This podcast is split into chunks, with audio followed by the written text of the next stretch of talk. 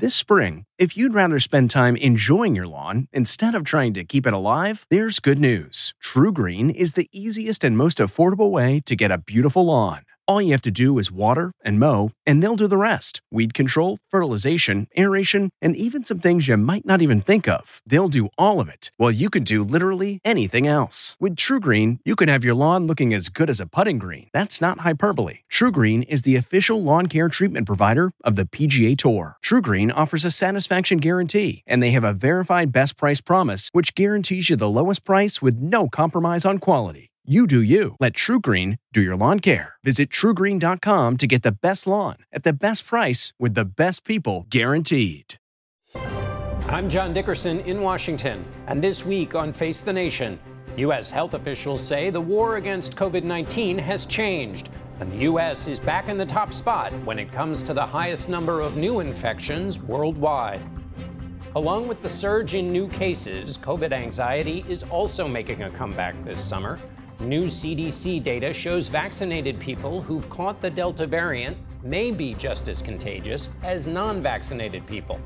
Indoor mask mandates in hotspots are back, and more health restrictions may be ahead.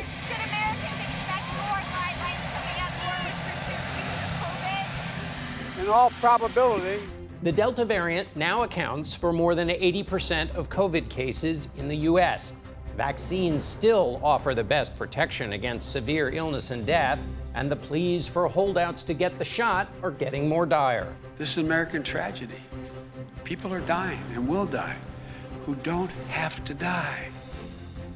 If you're out there unvaccinated, you don't have to die. We'll talk to Dr. Anthony Fauci and former FDA Commissioner Dr. Scott Gottlieb. Plus, we'll ask Dr. Sharon Alroy-Preis the top public health official in Israel, what her country's learned from their vaccine campaign that can help the U.S. Then, America's economy is moving ahead, but there are troubled spots there too. Inflation is rising, and the housing eviction moratorium has expired. Now, millions could lose their homes.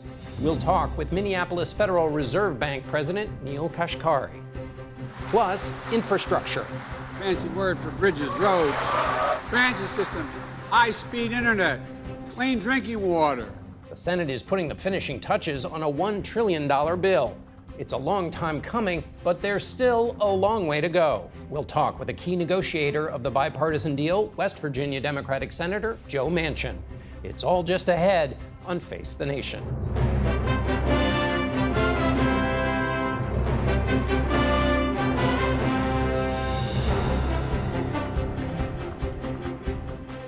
Good morning and welcome to Face the Nation. There is good news and bad news on the pandemic. The COVID 19 Delta variant is even worse than we thought, making it clear that this pandemic is far from over. But the reality appears to be sinking in. Nationally, vaccination rates are up by 30% for first doses in the last week. But we still have a long way to go. Our coverage begins with senior national correspondent Mark Strassmann. Mark? Good morning, John. More than half of America's counties are now considered high transmission areas for COVID.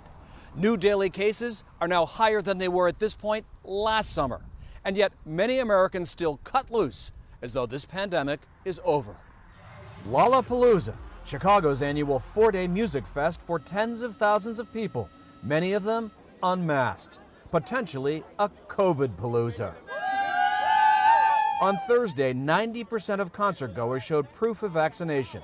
8% brought negative COVID tests. 600 people without paperwork were turned away. The worry this new Delta variant can spread like chickenpox. Even vaccinated people can get it and give it. We are also in the midst of our fourth surge here in the city, um, and that surge is being driven by the Delta variant. At two San Francisco area hospitals, at least 233 staff members tested positive for the virus over the last month. 75% of those infected had been vaccinated in America's most vaccinated city. Nationally, in the last week, COVID hospitalizations almost doubled 97% of them unvaccinated. In these 43 states, the CDC predicts COVID deaths will likely rise over the next two weeks. To those who are unvaccinated, shame on you. That's 90 million eligible Americans. One response vaccine mandates at Netflix, Google, Facebook, Morgan Stanley, and 600 universities. All 4 million federal employees and military members either get a vaccine or face weekly testing. Fear is motivating. Almost 5 million people got shots in the last two weeks, many of them in hotspot states with low vaccination rates, like Louisiana, Arkansas, and Mississippi. All my doctors have basically told me I should get it, so I, we're here. But also increasingly apparent the depth of denial. Why are we testing healthy people to find out if they might be infected? And defiance. There will be no restrictions and no mandates in the state of Florida. His state set a record Friday for the highest number of new cases since the start of the pandemic. In Texas, Governor Greg Abbott's anti mandate executive order said Texans have mastered the safe practices that help to prevent and avoid the spread of COVID 19. On Friday, Texas reported more than 13,000 new cases, its highest single day jump in almost six months. We have been here before, we've seen the movie over again. And what was once unpreventable, today it's preventable. We're for freedom, baby! These protests are back because masking is back. New mandates in places like Washington, D.C., Kansas City, and Atlanta, regardless of vaccination status. No one likes wearing one, millions still refuse. I don't agree with it because it takes away my individuality. Now, some good news. Almost a half million more Americans got their first shot yesterday. The CDC says that is, without question, the surest way out of this pandemic. John? Mark Strassmann, thank you. We go now to President Biden's chief medical advisor, Dr. Anthony Fauci. Good morning, Dr. Fauci. Good morning, John. I'd like to start with the new thinking on COVID 19 that was part of the CDC's decision to change its mask guidance. We've been talking about the Delta variant for a while. But what is new in your understanding about the Delta variant this week? Well, a confirmation of how easily it spreads from person to person.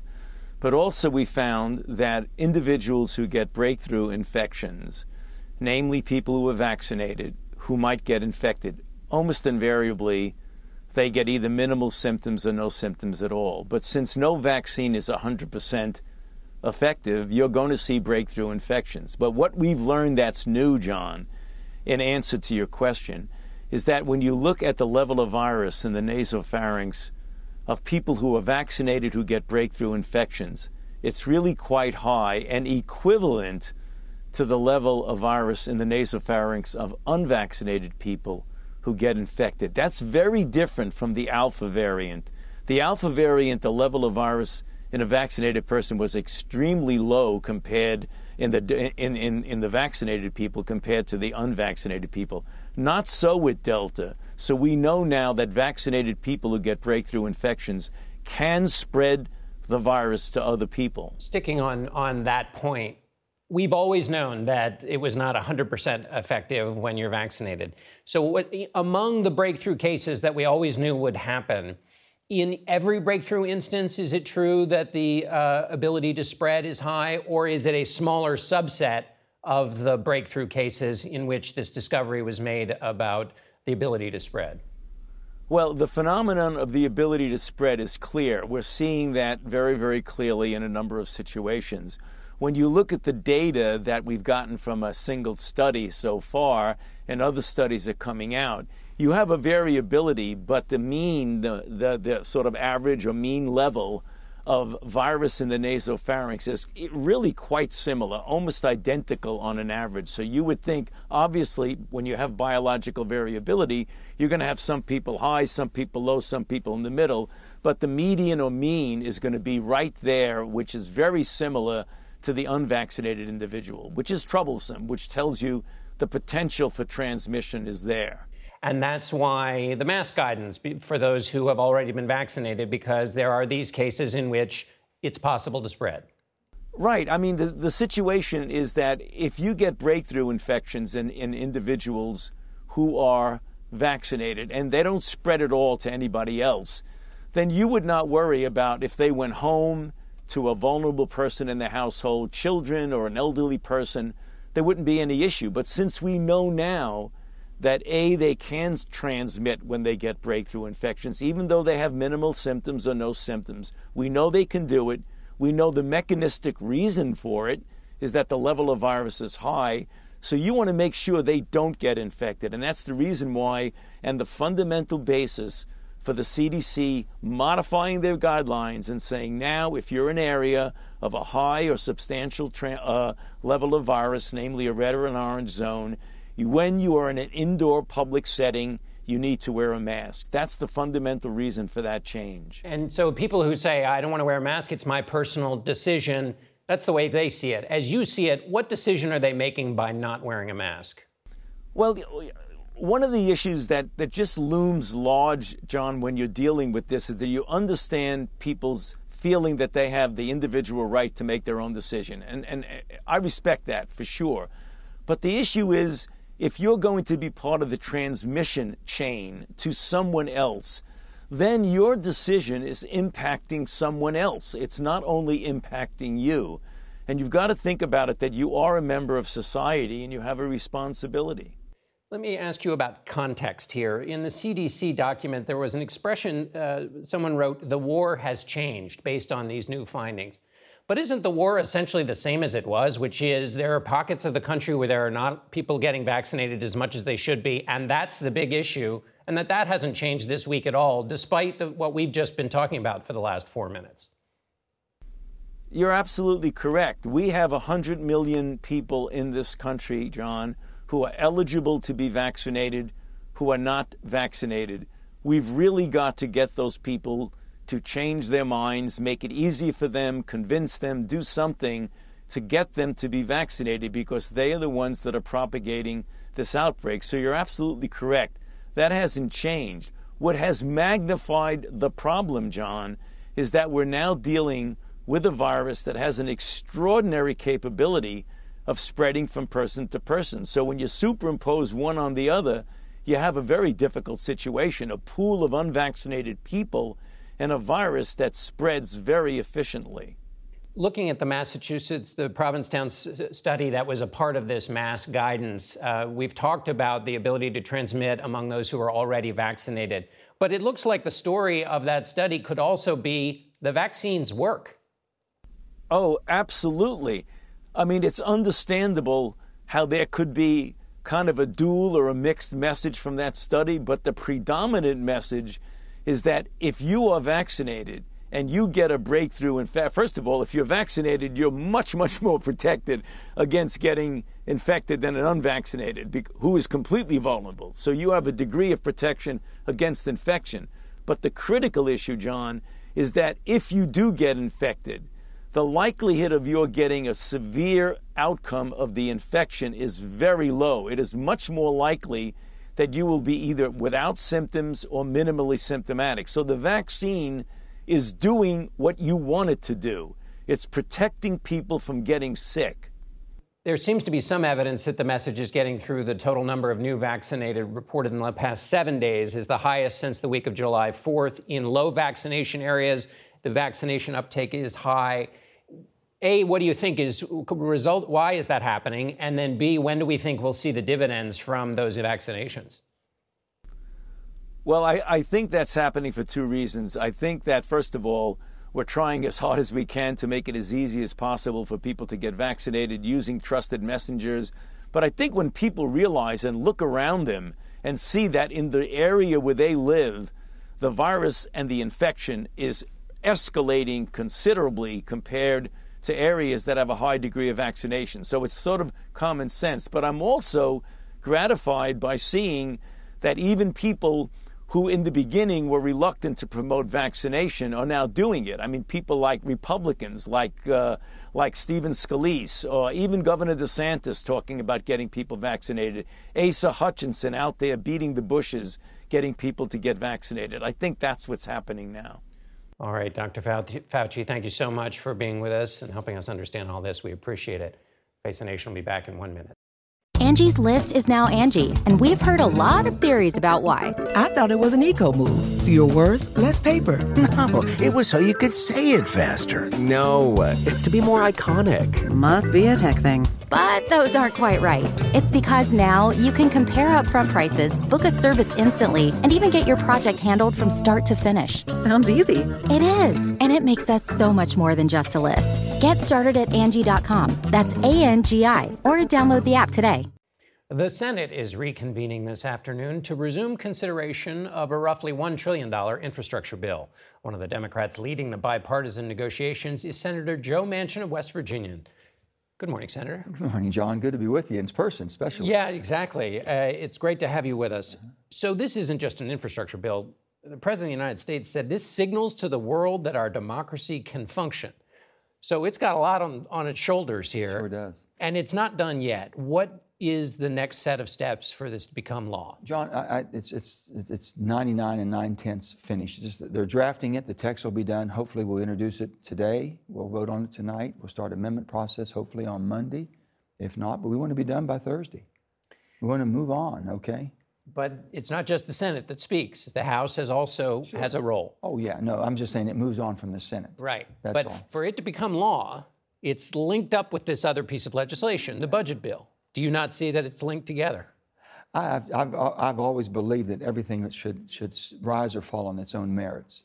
When you had, you just said something, the President of the United States tells the whole world, this is the President's bill. This is all of our bill. It's a Democrat, it's every Republican's bill.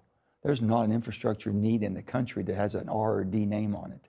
And that's what brings us together 80% popularity. So, yeah, we should be doing it. But the president also has other ideas about the country and, in fact, says they're vital after this pandemic. Sure. And those are all contained in this other budget bill. Right. So that's vital to him, I too. Understand. And Nancy Pelosi has said only until the Senate passes that other budget bill will we let this infrastructure. So well, that's a roadblock, it I seems. would never, ever, ever uh, try to uh, advise uh, Speaker Pelosi on how she runs the, the House. I think she does a marvelous job. and and she'll do what she thinks is best for the House. But the bottom line is we've got a bill that 80% of the public, 80% of the public, we have a bill that mostly every Democrat and every Republican should be supporting, but the infrastructure bill. So we'll see. It should go fall or rise on its own. So, I really have said that. But you, what you're saying is the House should pass their infrastructure, and then you go through the process. You sure. you meld it, and the president votes on it. Yeah. They shouldn't hold it up. I, I would not think that that would be uh, the, the best thing to do for the public right now. We're trying to show the whole world that we can operate. We're trying to sh- show the country that we're back and we can do things in a bipartisan way. This is one of the big things. We don't expect to do the next bill mm-hmm. bipartisan. That's reconciliation. Right. That's strictly party line vote. And I said we will go on budget resolution. Let's look at the whole bill. But don't forget, we've got inflation. We've got a $28.6 billion debt. We have $4 billion a day growing in debt. All this should be considered before we just jump in. Well, before we get to that budget bill, uh, you mentioned a test of democracy. The first test is whether Republicans and Democrats can work together. Sure. It seems like the second test of democracy is this three legged race you're in with House liberals, which is can Democrats agree that this other budget bill is not linked to, uh, in, to infrastructure or can Joe Manchin sign on to a budget reconciliation that Bernie Sanders also agrees with? Well, it's all about compromise. That's what we. This has been a compromise. We've been working on this for six weeks, and we finally come down to the last day or the last hour to get it finished. It takes compromise. You have to trust each other. You have to work. I respect my colleagues who believe something a lot different than I do, and I'm willing to listen and learn. And if we can find that compromise, we'll find it. Alexandria Ocasio Cortez, leader mm-hmm. of the, or one of the leaders of the progressive movement in the sure. House, has said she's got 10 progressives who will block infrastructure unless you over in the Senate pass this budget bill. Well, you know, sometimes maybe you'll have 15 or 20 Republicans that will see a good bill. Maybe there might be 100 Republicans in the House that says, my God, I like this. Guess what? It takes care of my transportation. It's the greatest jobs bill we've ever had. It runs for five to 10 years. It gives you total growth each year to try to stimulate the economy. So, you know what? Everybody had that. That, that, that was the Hastert. Remember the Hastert rule? Sure. You had Only have, Republicans could that's, vote. That's by crazy. Majority. I'd take a win whenever I can get it. Yeah. Well, now you're advising Nancy Pelosi. No, I'm not. No, I'm not. No, I'm not. Let me never ask, do that. Let me ask you about this budget bill. It has inside of it a lot of the president's priorities. It's clocked in at about 3.5 trillion dollars. Yeah. Um, you've expressed some concerns about that cost. Is it the cost or is it paying for it that you? Uh... Well, they're saying it's all paid for. Now, if it's all paid for, you look at it in a different light. Okay, there's a lot of great things in there. I've seen some of the things that need to be done and want, and we all want to be done. But you get to the point like you do in your own private life, what can you afford to pay for? So, if I never voted for the 2017 tax cuts, okay, I explained to Senator Schumer and everything. We've had good conversation. He's been great about trying to move this uh, infrastructure, the traditional infrastructure right now. He really has been pushing this. So let's get a bill done. Now, on the other bill, I've said, let's look and see. You're going to make adjustments to the tax code. Mm-hmm. Are we still going to be competitive? Can we compete in a global market? If in other can, words, do taxes raise so high on business that they end up going to other countries? That's exactly. And basically, we have a downturn in the economy and inflation skyrockets, we have problems. You have to be careful about all that. A lot of times, and this happened on the infrastructure bill, you can find ways to pay for things that are a little fuzzy. So let's say it gets paid for. There are other things in this bill that might be uh, need to be worked out between you and your fellow Democrats. The environment is one of them. There are a lot of sure. environment. What concerns you about well, the environment? My concern provision? is basically being realistic and being practical about what's going on in the world. Within the next 10 years, 90% of pollution is going to come from one continent, Asia. And China is going to have 3,500 coal fired plants. In America, they make you believe we only have 504. There's 6,600 operating, they're building another 1,063, none in America.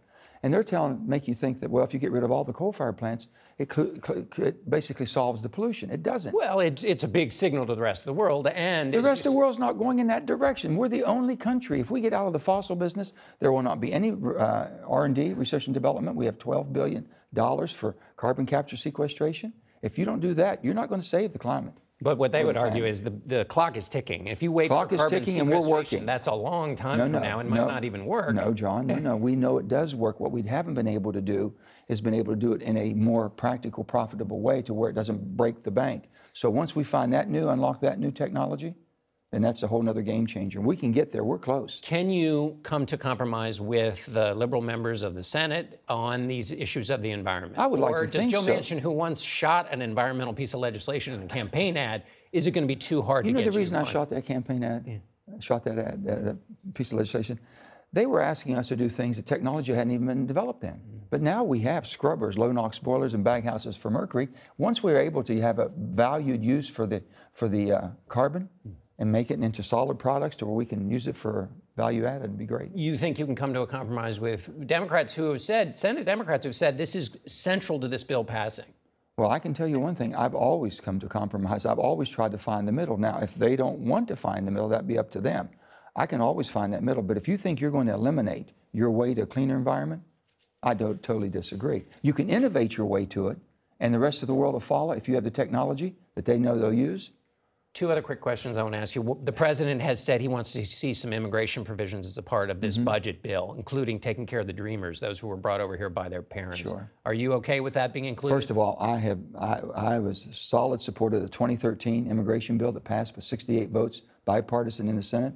I'm still there. I think we should have a pathway to citizenship. We should take care of our dreamers, and we need those workers and those people basically in our legally in our system. Final question is on this eviction moratorium. It's lapsed. People could be evicted yeah. as soon as Monday. How can Democrats who are in charge of the White House, the House, and the Senate fumble this? Well, uh, there's no reason we should, but basically there's $20 billion or more that haven't gone out the door. We have to make sure that we watch the fraud that's involved. And There's been a lot of concerns about that, vetting the right people. But if there's money there that we can help people as they're getting their life back, vaccinations are plentiful. Everybody can have a vaccination. Job market, we have 9 million jobs aren't fulfilled. Everybody should get back into normal flow be careful, get vaccinated, wear your mask, do whatever you have to do, get back into the flow, and we should basically extend and help those who need it. All right, Senator Joe Manchin, thank you. You're going back to work in the Senate. Thank you, John. Appreciate it. As the country faces the threat of another COVID wave, millions of Americans face the risk of eviction, some as early as tomorrow. As efforts to extend the federal eviction moratorium that has been in place since last September continue. The Biden administration today said they can extend the moratorium for federally backed mortgages, but that's all they can do, and that the rest is up to Congress. Congresswoman Cori Bush, a freshman Democrat from Missouri, is staging a protest at the Capitol to draw attention to this. She's been there since Friday night. And we'll be back with a lot more Face the Nation. The head of the Minneapolis Fed, Neel Kashkari, is up next, plus former FDA Commissioner Dr. Scott Gottlieb, and more. Stay with us.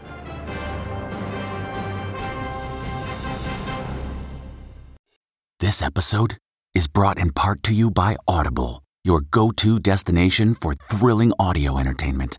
Whether you're looking for a hair raising experience to enjoy while you're on the move or eager to dive into sinister and shocking tales, Audible has an exclusive collection of thrillers from best selling authors that will keep you on the edge of your seat.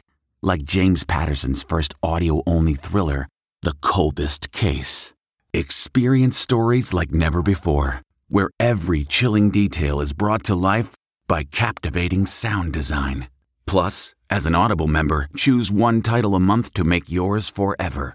And now, new members can try Audible free for 30 days. Just visit audible.com slash WonderyPod or text WonderyPod to 500, 500. That's audible.com slash WonderyPod or text WonderyPod to 500, 500.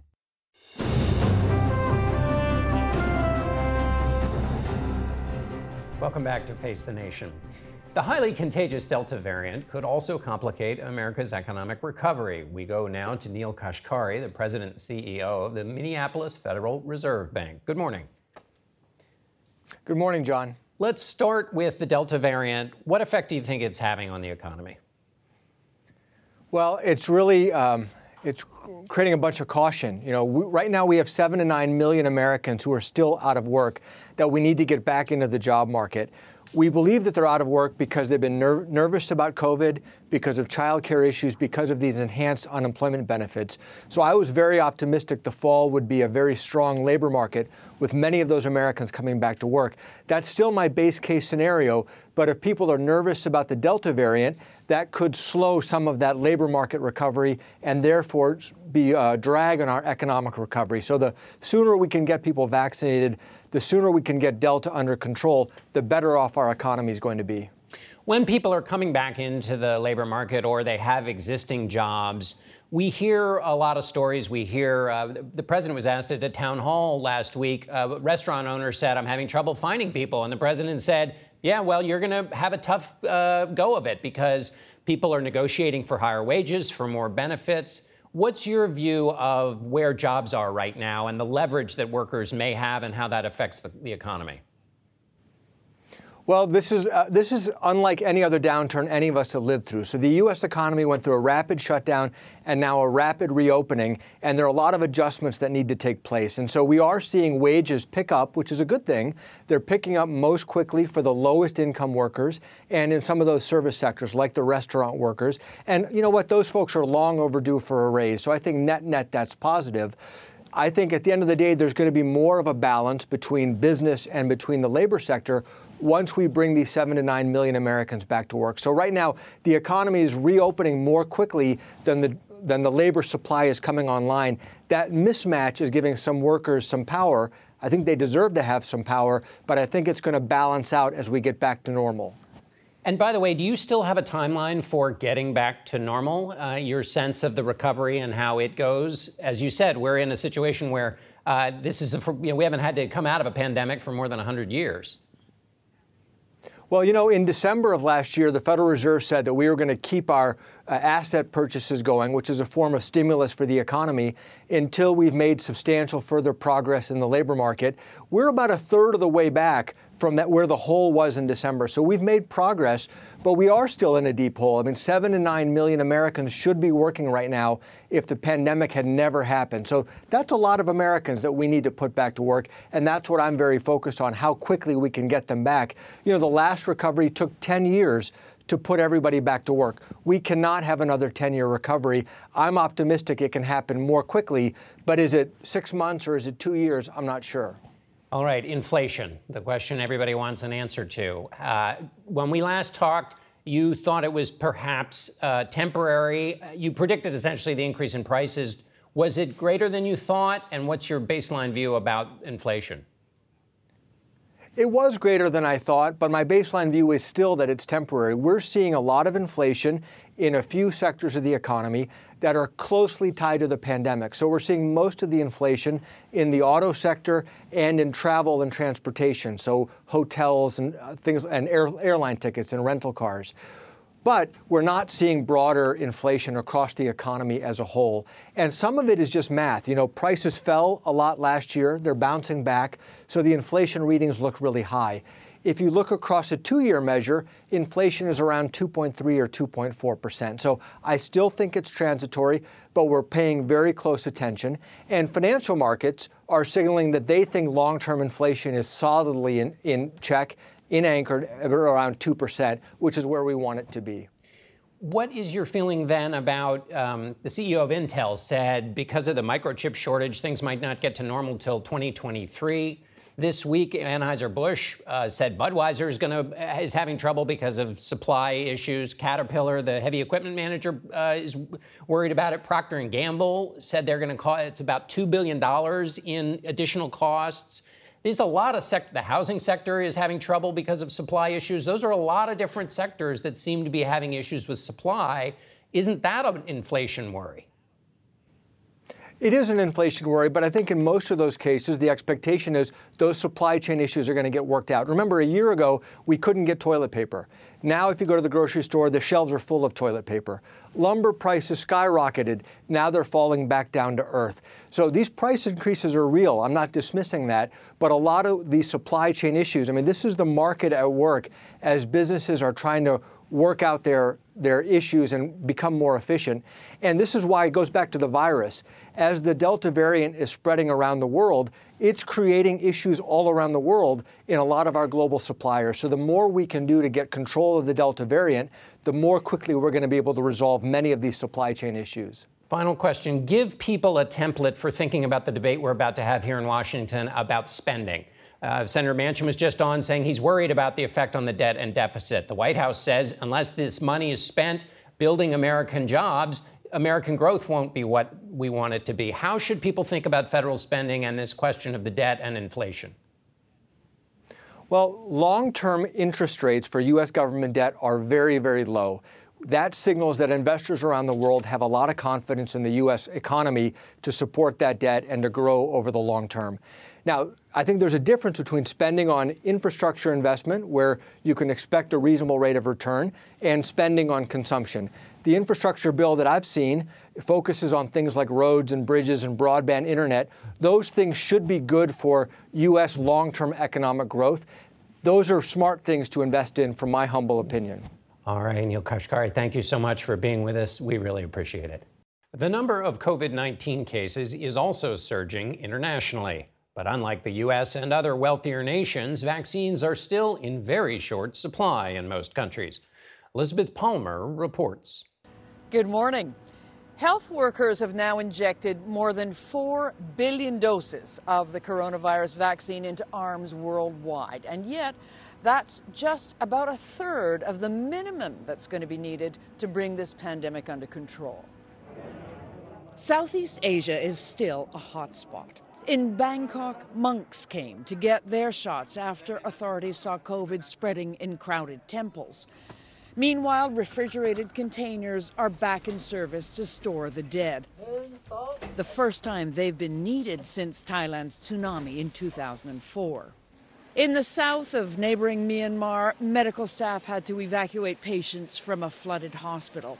After a recent coup, public health systems are collapsing and experts say fully half the country could be infected in the next two weeks. Even ground zero of this virus, China, which had controlled it early on, is facing a fresh outbreak in the city of Nanjing that's already spread to other cities. So far, more than 80% of the vaccine doses worldwide have gone to higher income countries, though donations are at last starting to flow to the global south notably Africa, where COVID deaths are up 80% in a month. In Nigeria, 4 million doses donated by the United States have now landed. And Tanzania's new president, who replaces a vaccine denier, got her shot on TV and urged people to do the same with a shipment of newly arrived Johnson & Johnson vaccine. Haiti, too, in chaos and suffering a serious COVID outbreak, finally received 500,000 doses from the United States. But until mid July, it had been the only country in the Americas to have had none at all.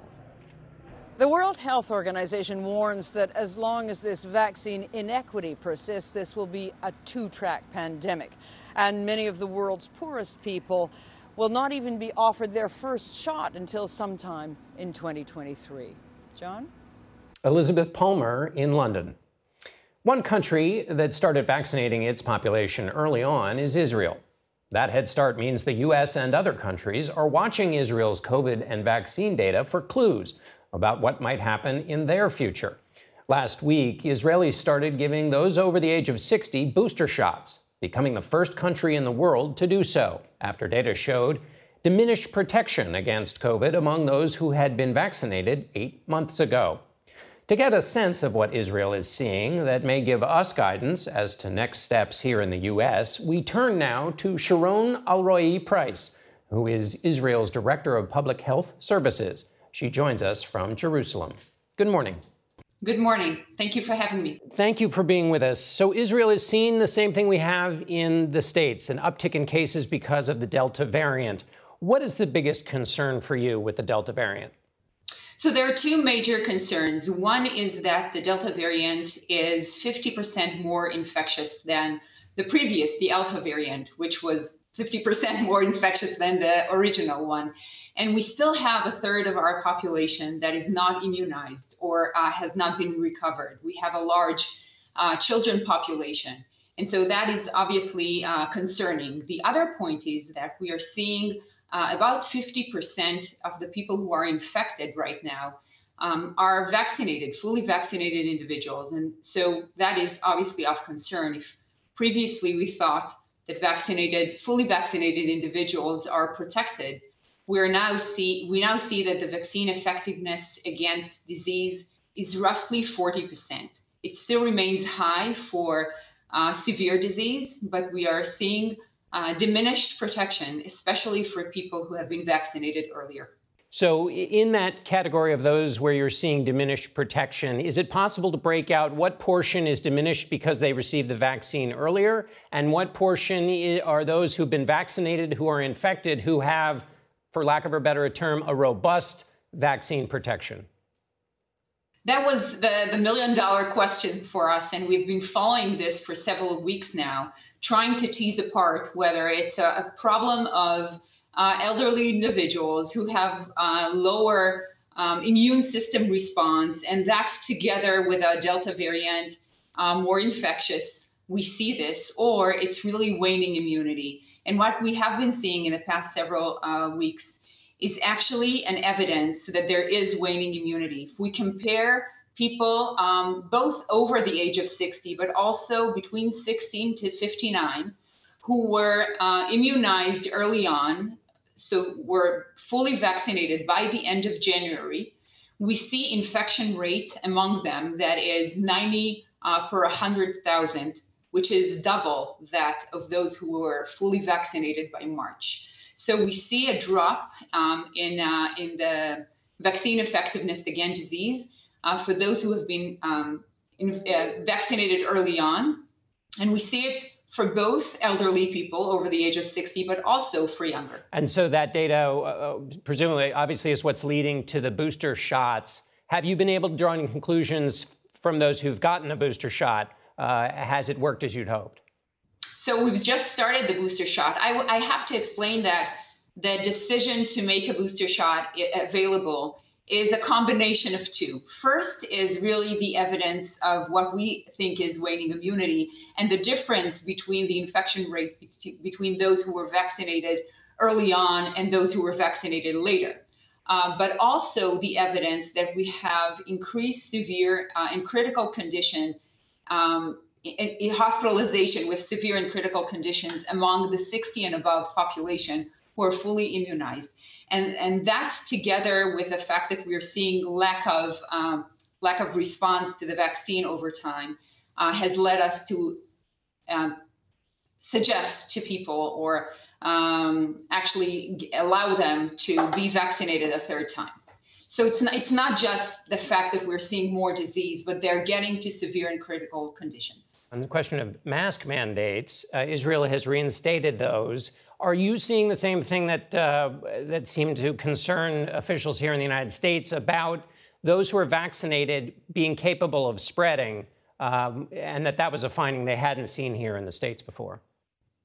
So we're we're looking at that. We're trying to um, introduce back what we call the Green Pass which means people can go into events uh, with a certificate that they have been vaccinated or recovered individuals or to be tested. In order to continue with this policy, we needed to check if vaccinated individuals can infect others. We know that can, they can be infected. We see them, they're 50% of the uh, confirmed cases on a daily basis now. But the question is whether they can infect others. And we actually saw that 80% of vaccinated individuals who have become confirmed cases themselves, 80% of them have zero contacts that have been confirmed.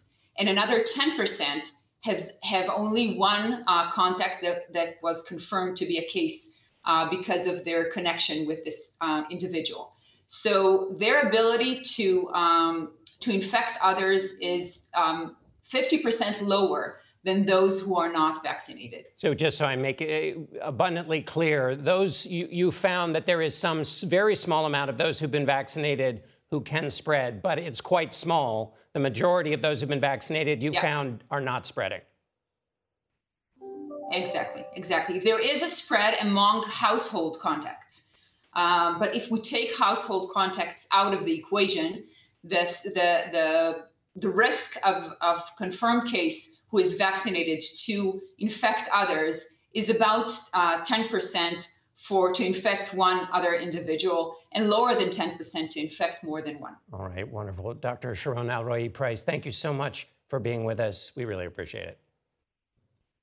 Sure. Thank you for having me. And we'll be right back. Okay, it's time to commit. 2024 is the year for prioritizing yourself. Begin your new smile journey with Byte, and you could start seeing results in just two to three weeks. Just order your at home impression kit today for only $14.95 at Byte.com. Byte clear liners are doctor directed and delivered to your door. Treatment costs thousands less than braces, plus, they offer financing options, accept eligible insurance, and you could pay with your HSA, FSA. Get 80% off your impression kit when you use code WONDERY at Byte.com. That's B-Y-T-E dot com. Start your confidence journey today with Byte. We go now to former FDA Commissioner Dr. Scott Gottlieb, who is also on the board of Pfizer, and he joins us from Westport, Connecticut. Good morning.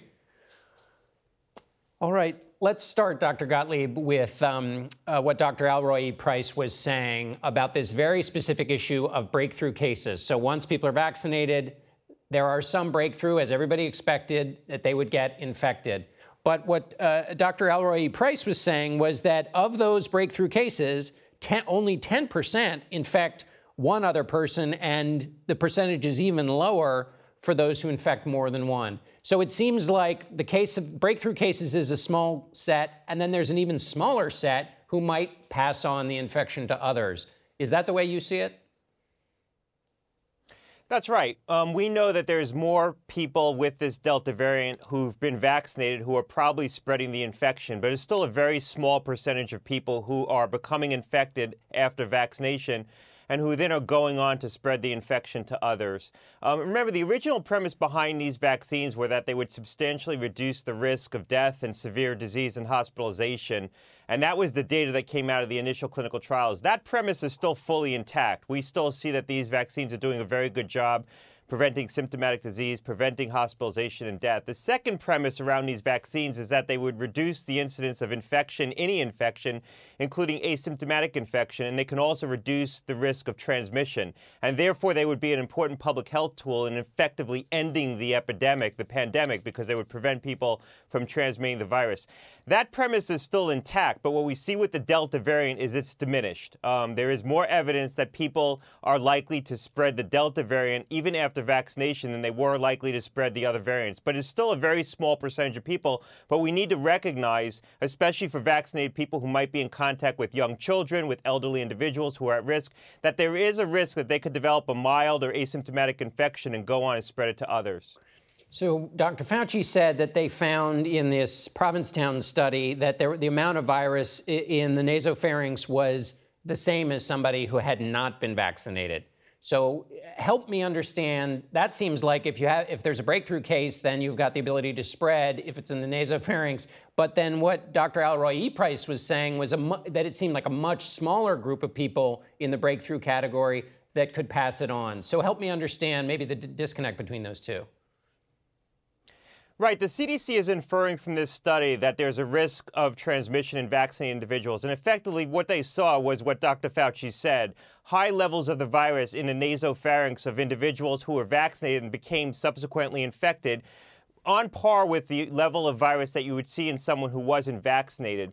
But we know two things. First of all, nasopharyngeal swabs, the virus titers that you see in those nasopharyngeal swabs, while it's suggestive of someone's ability to spread the virus, it doesn't prove that they're able to spread the virus. So it's not a perfect correlate with your ability to transmit the virus and how contagious you are. You really want to measure virus levels in the lower airways because that's where aerosols are created, and we know that you spread this virus through aerosols.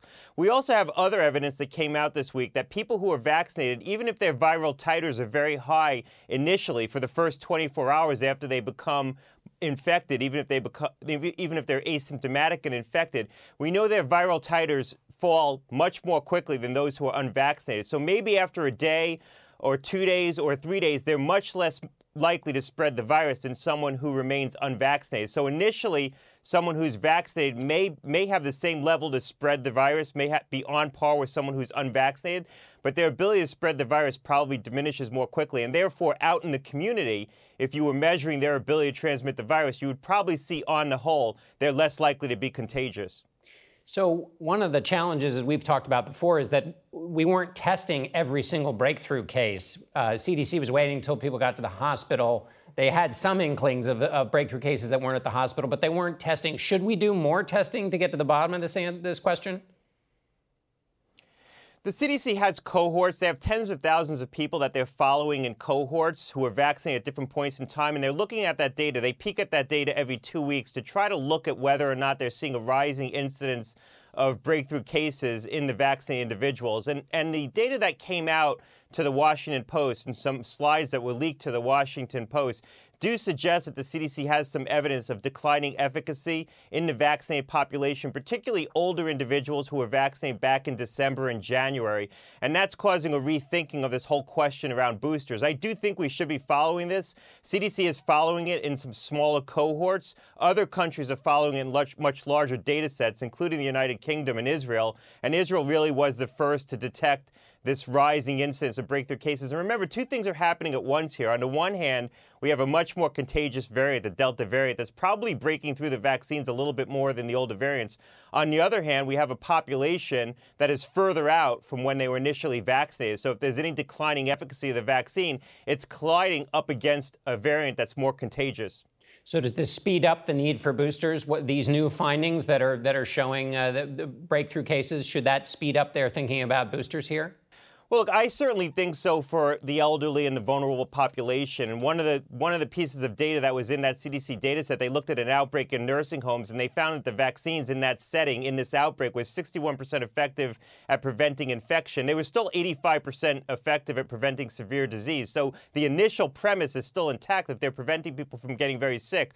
But if you see some decline in their ability to protect, particularly older individuals, vulnerable individuals, from any infection at all that's suggestive that eventually you're going to see the, the, the, infection break through in more cases in those individuals and start causing symptomatic illness.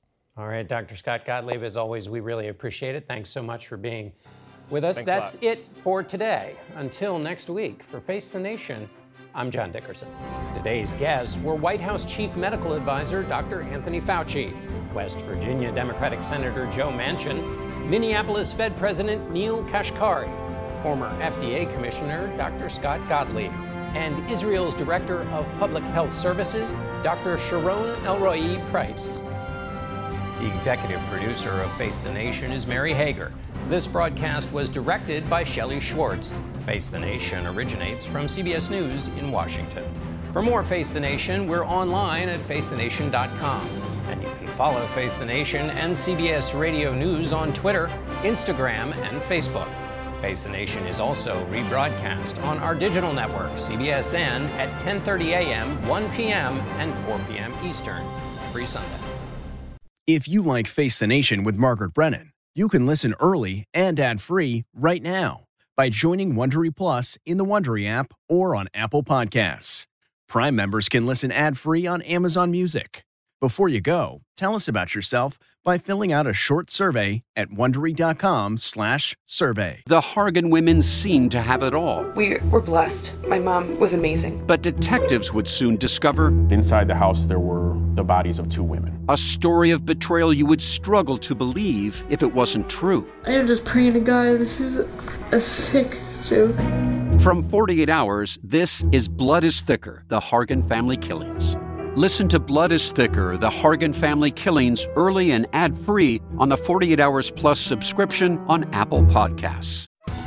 Are you ready for an all new season of Survivor? You better be because Survivor 46 is here and it's 90 minutes of twists and turns you don't want to miss.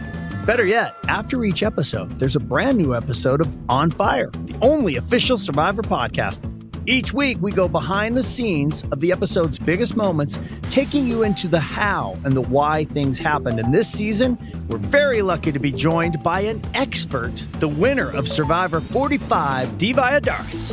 What is up? I'm thrilled to be joining this team and to be giving you my take on how and the why players made the moves they did, what it takes to outwit, outplay, and outlast, and to ask Jeff some questions because even after 26 days out there, there is still a lot for me to uncover. Bring it, D. Listen to On Fire, the official Survivor podcast, wherever you get your podcast.